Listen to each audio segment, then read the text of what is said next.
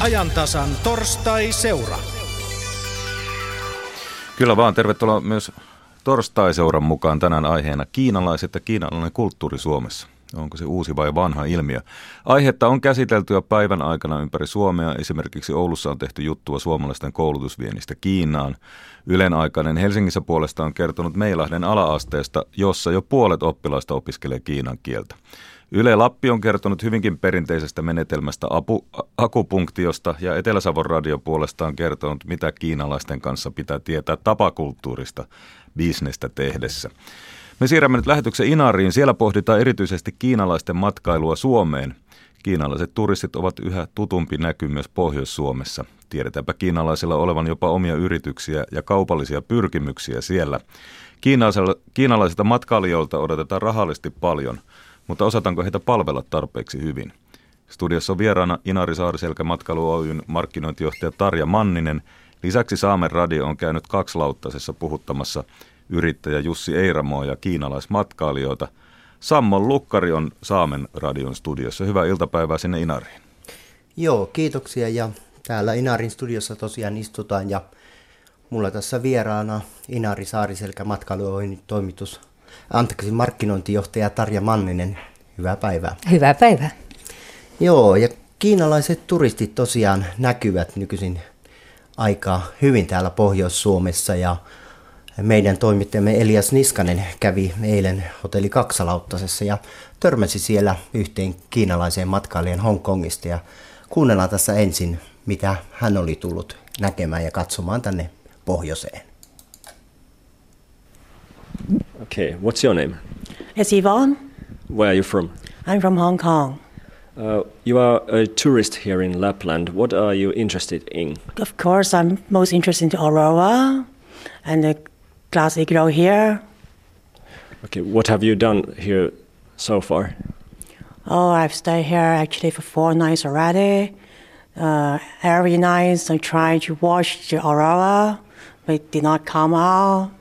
And actually during daytime, we have the reindeer ride, the husky ride, very tired but very interesting.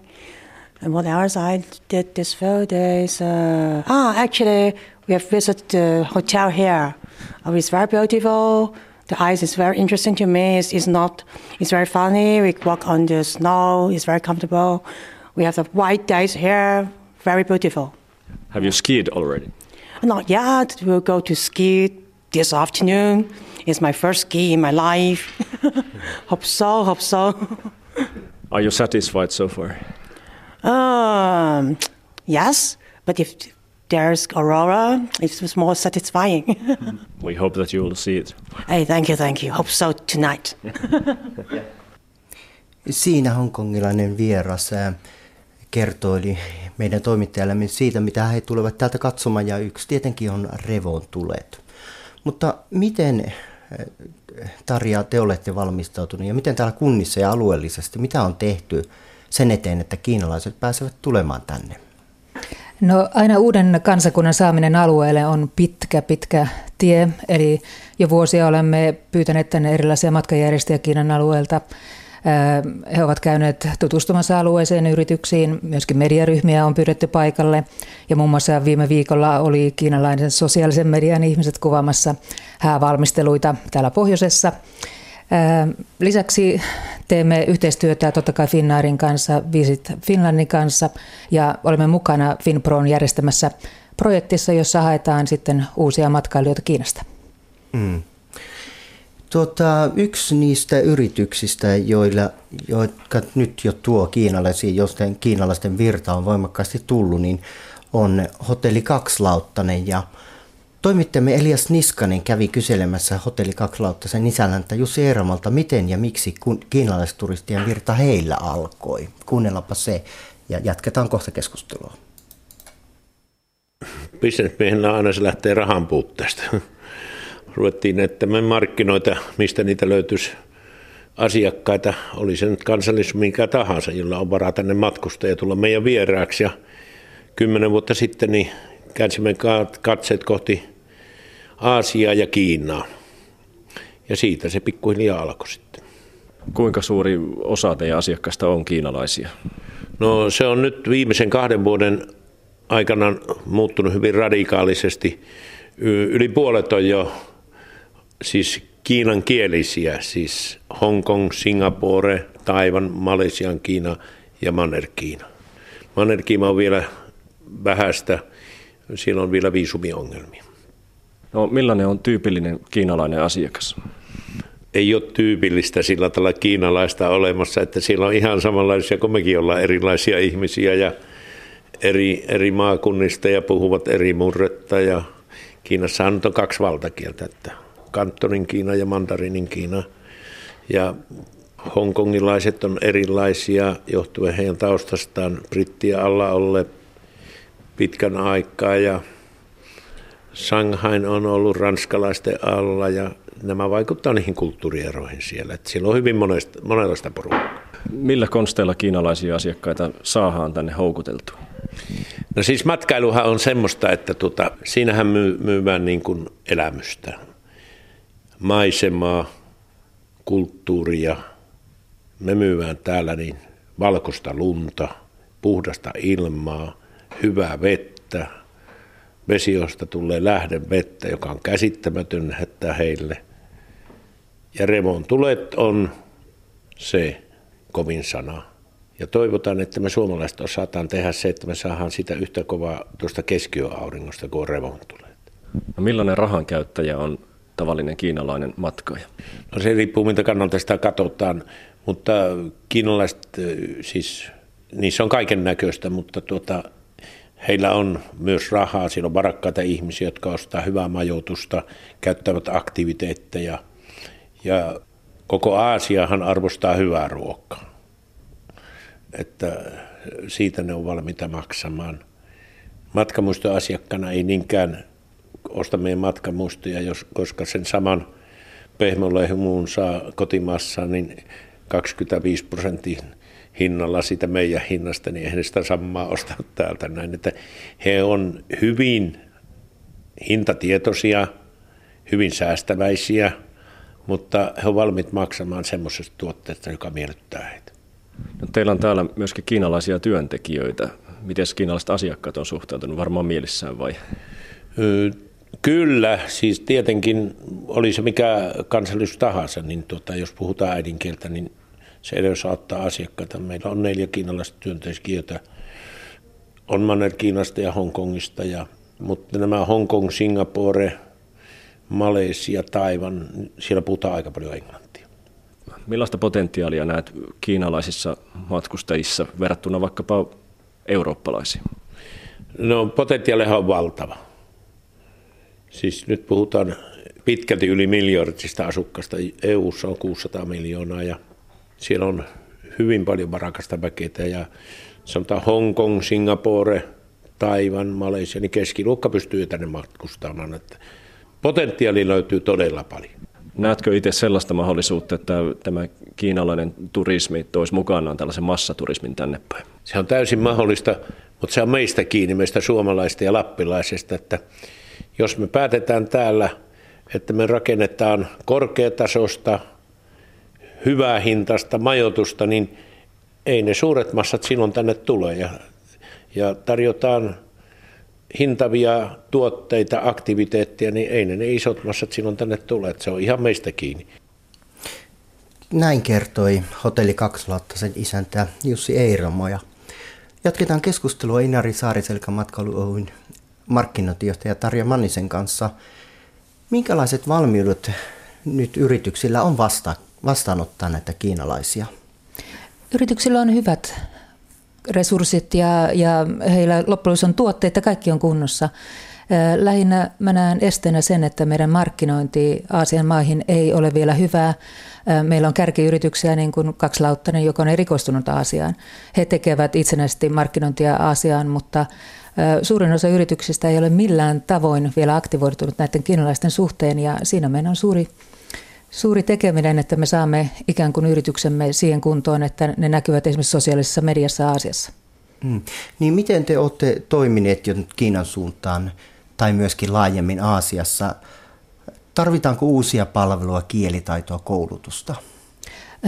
Ehdottomasti tarvitaan tapakoulutusta, eli meidän tavat, kiinalaisten tavat eroavat hyvin paljon toisistaan. Ja totta kai aikanaan Saariselällä, kun alkoi tulemaan japanilaisia, niin silloin kouluttaututtiin japanilaisten suhteen, opeteltiin tapoja ja aivan sama on kiinalaisten kanssa. Eli meidän täytyy tuntea meidän asiakkaat, että voidaan niitä hyvin palvella. Mm. Te tietenkin joudutte tosiaan tekemään siihen, niin tutkimaan ja, ja semmoista. Tuossa oli puhetta siitä kiinalaisesta asiakkaasta, se ei käytä niin paljon sitä rahaa tai on hyvin tarkka niistä palvelusta. Sitä pitää varmaan terottaa vielä just, että, että se kohdistuu erityisesti kiinalaisiin. Kyllä, ilman muuta, että kiinalaiset ihmiset Suomessa ostavat, esimerkiksi Etelä-Suomessa kyllä laadukasta tavaraa. He ostavat semmoisia tavaroita, jotka on suomalaista designia. Ei halpatuontitavaraa, joka on tehty Kiinassa, vaan he ostavat esimerkiksi marimekkoa, he ostavat design-tuotteita. Sitä he arvostavat ja siihen pannaan rahaa, ei niinkään majoitukseen. Mm. Tuossa Jussi Eiramo haastattelussaan puhui siitä massa, tai sitten häneltä kysyttäessä siitä massaturismista, niin sanoi siitä, että se on meistä kiinni, että tuleeko se, mutta miten se näet sen potentiaalin, mikä siellä on Kiinassa, että millä tavalla se pitäisi niin vastaanottaa? No jos ajatellaan, että pelkästään Aasiasta, mitä Finnair lennättää tänne, niin se on 1,6 miljoonaa aasialaista saapuu tuonne Helsinkiin. Ja yksi prosentti niistä vaan jää tänne Suomeen ja se on murtoosa, mikä heistä tulee Lappiin. Eli potentiaalia on, mutta meidän vaiva on tämä tuntemattomuus. Mm. Niin, eli, eli tota, et, et siinä pitää niin ruveta eh, tekemään sitä työtä, sitä perustyötä sen eteen, että sitten tosiaan se kiinalais, se, eh, jos ei nyt massasta, massaturismista tule, mutta yhä entistä enemmän niitä kiinalaisia tulisi tänne pohjoiseen. Eh, kiinalainen on ihan samalla tavalla kuin muutkin kansaryhmät, että ne ensin, kun he, jos ajatellaan, että kiinalaiset on ikään kuin vapautunut matkustelemaan vasta 90-luvulla, niin he on kansakunta, joka opettelee matkustamista ja, ja sitä mennään ikään kuin oppimalla asker kerrallaan, että ensin päästään Eurooppaan, käydään katsoa Pariisi, käydään Lontoon, suuret kaupungit.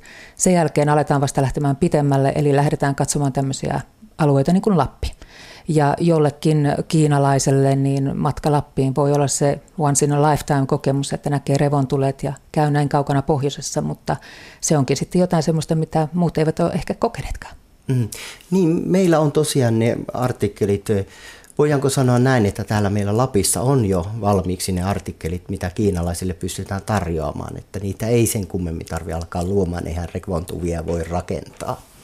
Kyllä meillä on kaikki. Että meidän ei oikeastaan tarvitse mennä kuin tuonne Ivalon kentälle ja katsotaan, kun tulee Finnaarin kone, niin meidän aasialaiset asiakkaat astuvat kentälle ja heitä ei saa sieltä pois he hengittävät ilmaa ja he koskettavat lunta ja he katsovat sitä avaruutta, mikä on ympärillä. Ja me ollaan vasta Ivalon lentokentällä, eli hyvin kaukana siitä, mitä me ajatellaan elämyksestä, mutta jo Ivalon kenttä voi olla elämys ihan pelkkä se ilma, että itse kävin työmatkalla Shanghaissa ja minusta tuntuu, että keuhkot huusi happea, eli voin hyvin nyt ymmärtää, minkälaista on tulla tänne ja hengittää ilmaa, mikä ei maistu millekään ja missä on niin paljon happea.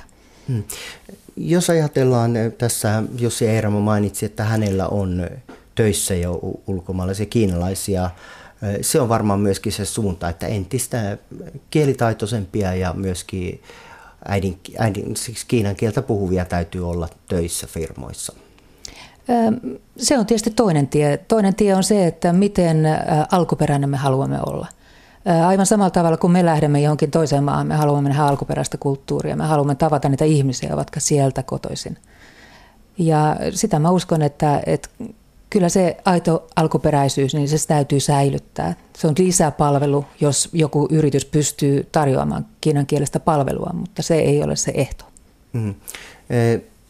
tosiaan tuossa mainittiin, että, että, että tiedetään, että kiinalaisilla on on omia yrityksiä ja kaupallisia pyrkimyksiä Pohjois-Suomessa. Näetkö sinä sen positiivisena asiana ja mitä luulet tulevaisuus tuo siihen suuntaan? Mä en usko, että siitä koskaan tulee ongelma. Tämmöiset yritykset, niin ne voivat ikään kuin tuoda lisäarvoa, ne voivat meitä opettaa, olla meidän apuna, mutta siitä ei tule mitään massaa. Eli meidän tämä pohjoinen sijainti kyllä suojelee meiltä siltä. Hmm. Niin, eli, eli voidaan hypätä siihen ajatukseen myöskin, että jos ajattelee, että, että brittejä tulee paljon enotekijän puolelle ja siellä on brittiläinen joulupukki, että se on kyllä mieluummin suomalainen se joulupukki kuin pitää olla. Näin se on kaikessa, että tuotteet täytyisi olla kuitenkin alkuperäisiä. Siinä on se niiden arvo. Mm. Jos mietitään hiukan vielä sitä tulevaisuutta ja Inarin kunnallahan on ystävyyskaupunkina Chian. Onko sekin yksi tapa tehdä sitä työtä sinne Kiinan suuntaan? Kyllä varmasti on. Eli kiinalaiset rakastaa virallisia delegaatioita. Niitä tulee alueelle ja nyt on lähiaikoina taas yksi delegaatio tulossa sieltä. Ja, mutta jos puhutaan massojen liikuttamisesta, niin kyllä se on se media. Sosiaalinen media, radiot, TV Kiinassa, mitkä välittää sitä tietoa ja saavat niitä massoja liikkeelle. Mm. Joo. Voitaisiin hetken päästä siirtää keskustelu tuonne Pasilan suuntaan, mutta ajatellaan sitä turismia täällä, niin se, se tuota on kuitenkin semmoinen, että se tulevaisuudessa tulee selkeästi kasvamaan. Kyllä, kyllä ilman muuta, että, että nyt puhutaan sadoista kiinalaisista tänä vuonna, eli marraskuuhun mennessä heitä on reilu 600 vierailualueella. Se ei ole valtava määrä, mutta se on jo kasvua edellisestä vuodesta aika reippaasti ja nyt jännityksellä sitten odotetaan, että mitä vuosi 2014 tulee näyttämään ja uskon, että siellä on aika mukavat kasvuluvut odotettavissa. Joo. Ja nyt me voitaisiin siirtää lähetys Pasilaan siellä Golden Bridgen toimitusjohtaja Marko Vänskän haastatteluun. Kuulemme. Kiitos Sammol sinne. Inari otetaan kuitenkin ihan ensiksi liikennetiedot.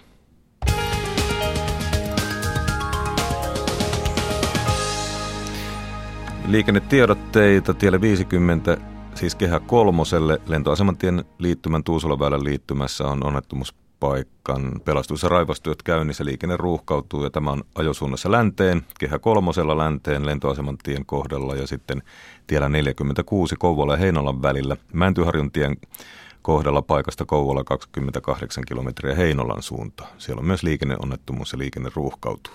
Tie 46 Kouvolasta Heinolan suuntaan 28 kilometriä Mäntyharjun tien kohdalla.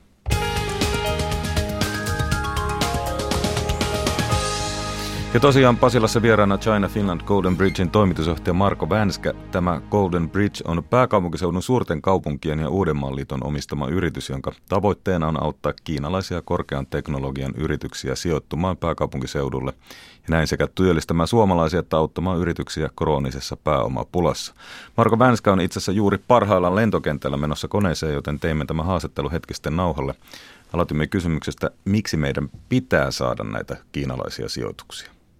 Suomi tarvitsee ulkomaisia investointeja, jotta Suomi, Suomi menee eteenpäin. Ja, ja tuota, ehkä tärkeimpänä alueena on tämä tuote, Suomen vahva tuotekehitysosaaminen, joka pitää pitää vauhdissa.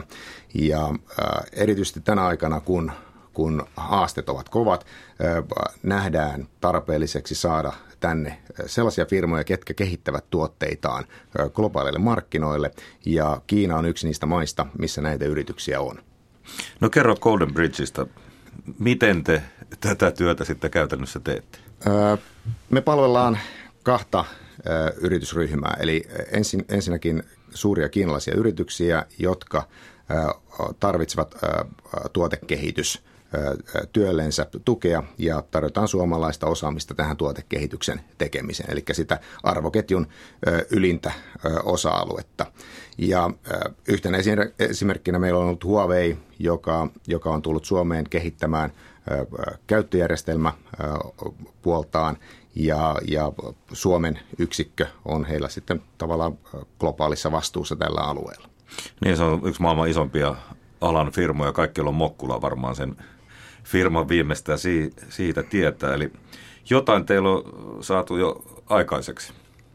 Joo, kyllä. Meillä on ollut ihan hyvä, hyvä tavallaan myötätuuli tässä tämän hankkeen, hankkeen suhteen. Ja, ja sanotaan tämä toinen vastaavanlainen iso hanke on, on meillä, että me haetaan suomalaisiin yrityksiin investointeja ja kytketään aktiivisesti suomalaista high-techia kiinalaiseen pääomasijoittajiin. Niin, Kiinassa on siis se on iso maa, siellä on paljon myös rahaa.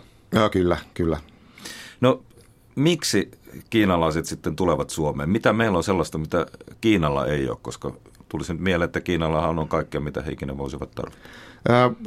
Kiinalla on lähes kaikki, mitä he tarvitsevat, mutta esimerkiksi innovaatioiden saralla uusia innovaatioitahan tapahtuu koko ajan globaalisti, eli Kiina ei ole yksi innovaatiolähde ja, ja toisaalta kuka tämän innovaation kehittää ensimmäisenä, niin tällä yrityksellä on myös oikeudet tähän, tähän keksintöön ja, ja tuotteeseen.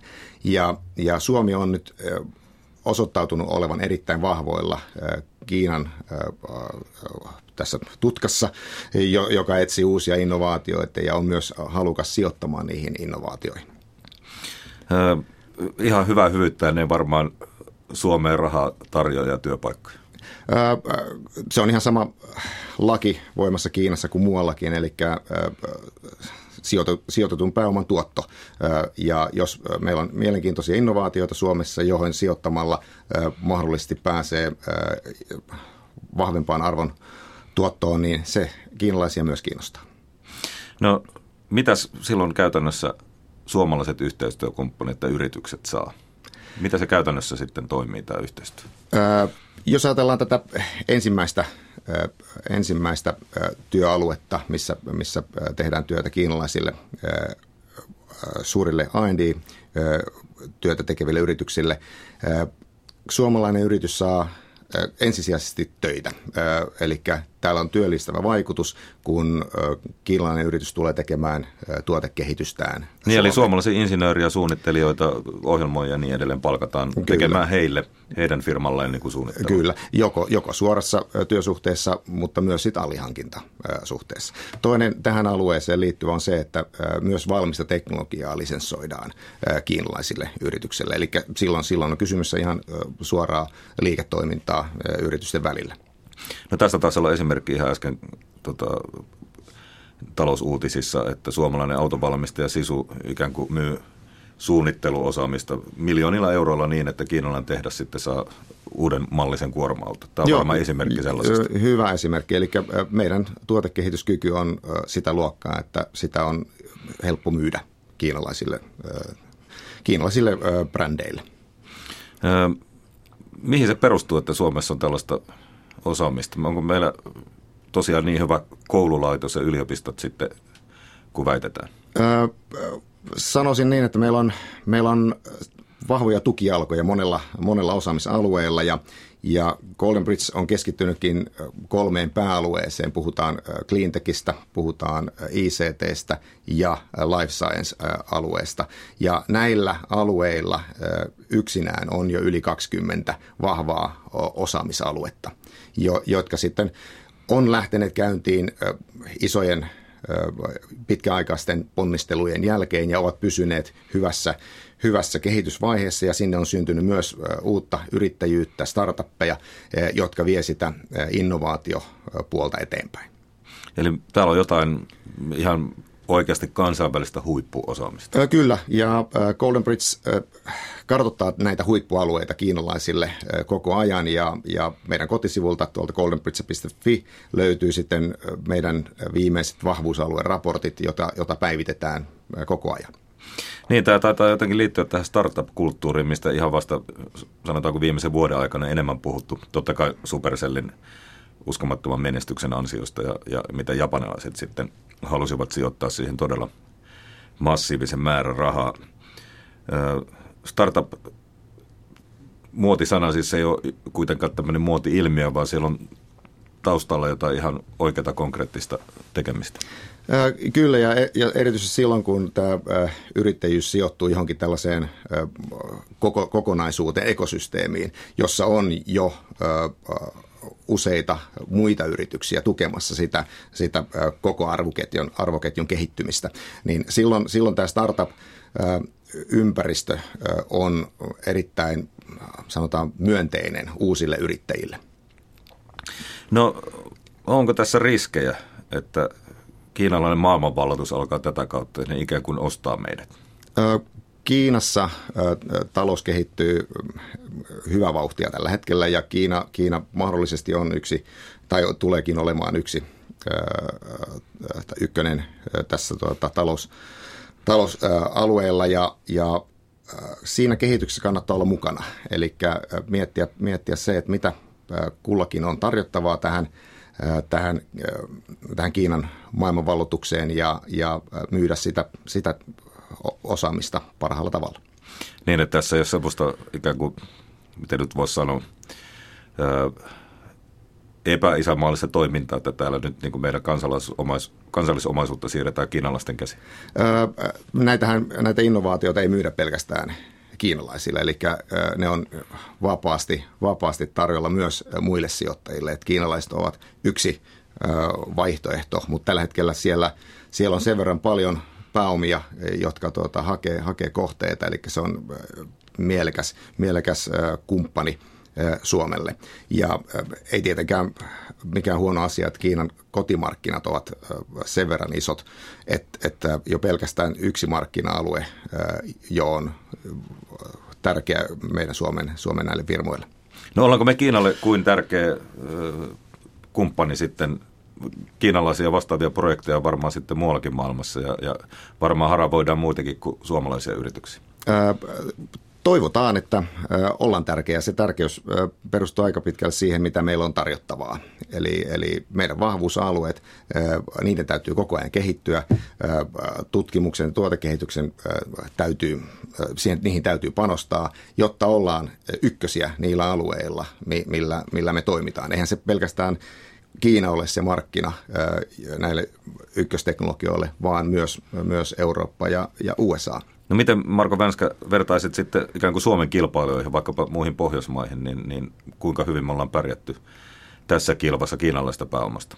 Öö, sanotaan, että öö, Pohjoismaat kiinnostaa kokonaisuutena öö, Kiinaa ja, ja ehkä yksittäinen maa voi olla pieni ö, kumppani Kiinalle ja, ja niinpä me ollaan rakennet, rakentamassakin tällaista vähän laajempaa kokonaisuutta Kiinan suuntaan. Puhutaan tämmöistä Pohjois-Euroopan, Skandinaavia, Baltik, Venäjä rajapinnasta Kiinalle. Ja, ja Helsinki, joka on lähimpänä Kiinan, Kiinan markkinaa jo näiden lentoreittien takia, on erittäin hyvä hubi tällaiselle keskittymälle. No vaatiko tämä meiltä jotain uusia työtapoja tai uudenlaisen kulttuurin omaksumista? Kyllä, oikeastaan. Eli äh, Kiinan kulttuuria tunnetaan vielä Suomessa yllättävän vähän. Että vaikka, vaikka se on nyt äh, toiseksi, toiseksi suurin talous äh, maailmassa, silti, silti sen kulttuuri on vierasta suomalaisille. Eli kyllä meidän täytyy oppia sitä toimintamallia, kiinalaista toimintamallia, kulttuuria ja, ja kommunikointitapaa huomattavasti enemmän, jotta me pärjätään siinä liiketoiminnassa. Otat varmaan, tai varmasti arvostat sitä tietoa, että esimerkiksi on Helsingissä jo koulu, jossa ihan alakouluikäisille opetetaan kiinan kieltä. Tämmöistä varmaan saisi olla enemmän. Joo, kyllä erittäin hyvä. Mun kaksi lasta on ollut myös kiinalaisessa koulussa, eli näen, että se on erittäin, erittäin hyvä satsaus tulevaisuuteen. No, mitä muuta meidän pitäisi tehdä juuri nyt, jotta sitten tulevaisuudessa ikään kuin saataisiin enemmän, koska tämän päivän päätöksethän parhaimmillaan näkyy vasta kymmenien vuosien päästä. Kiinan suuntaan, Ki, Kiina, Kiinassa on paljon alueita, jotka eivät tunne Suomea. Ja, ja tämä Suomen Kiinavalloitus, sanotaan näin päin, niin vaatii, vaatii panostusta ja, ja markkinointityötä. Eli kyllä mä näkisin, että meillä on niin paljon annettavaa Kiinalle, Kiinan tarpeisiin, innovaatio- ja, ja korkean teknologian alueelle, eli se tietoisuutta, sitä tietoisuutta täytyisi vaan lisätä siellä Kiinan päässä. Eli markkinointityötä ja viestintää. No tuolla juuri kuultiin Saamen radiosta torstaiseurassa käsiteltiin kiinalaisten turismia Suomeen, niin se itse asiassa on aika hyvä asia. Silloin sitä suomitietoisuutta myös lisätä. Kyllä, olen samaa mieltä. Eli tämä kiinalainen, kiinalainen turisti on erittäin, sanotaan, arvokas, arvokas vieras Suomelle. He käyttävät paljon rahaa ja, ja he ovat kiinnostuneita muista kulttuureista, eli mielellään halutaan niitä Suomeen enemmän. Näin siis Marko Vänskä Golden Bridgeista.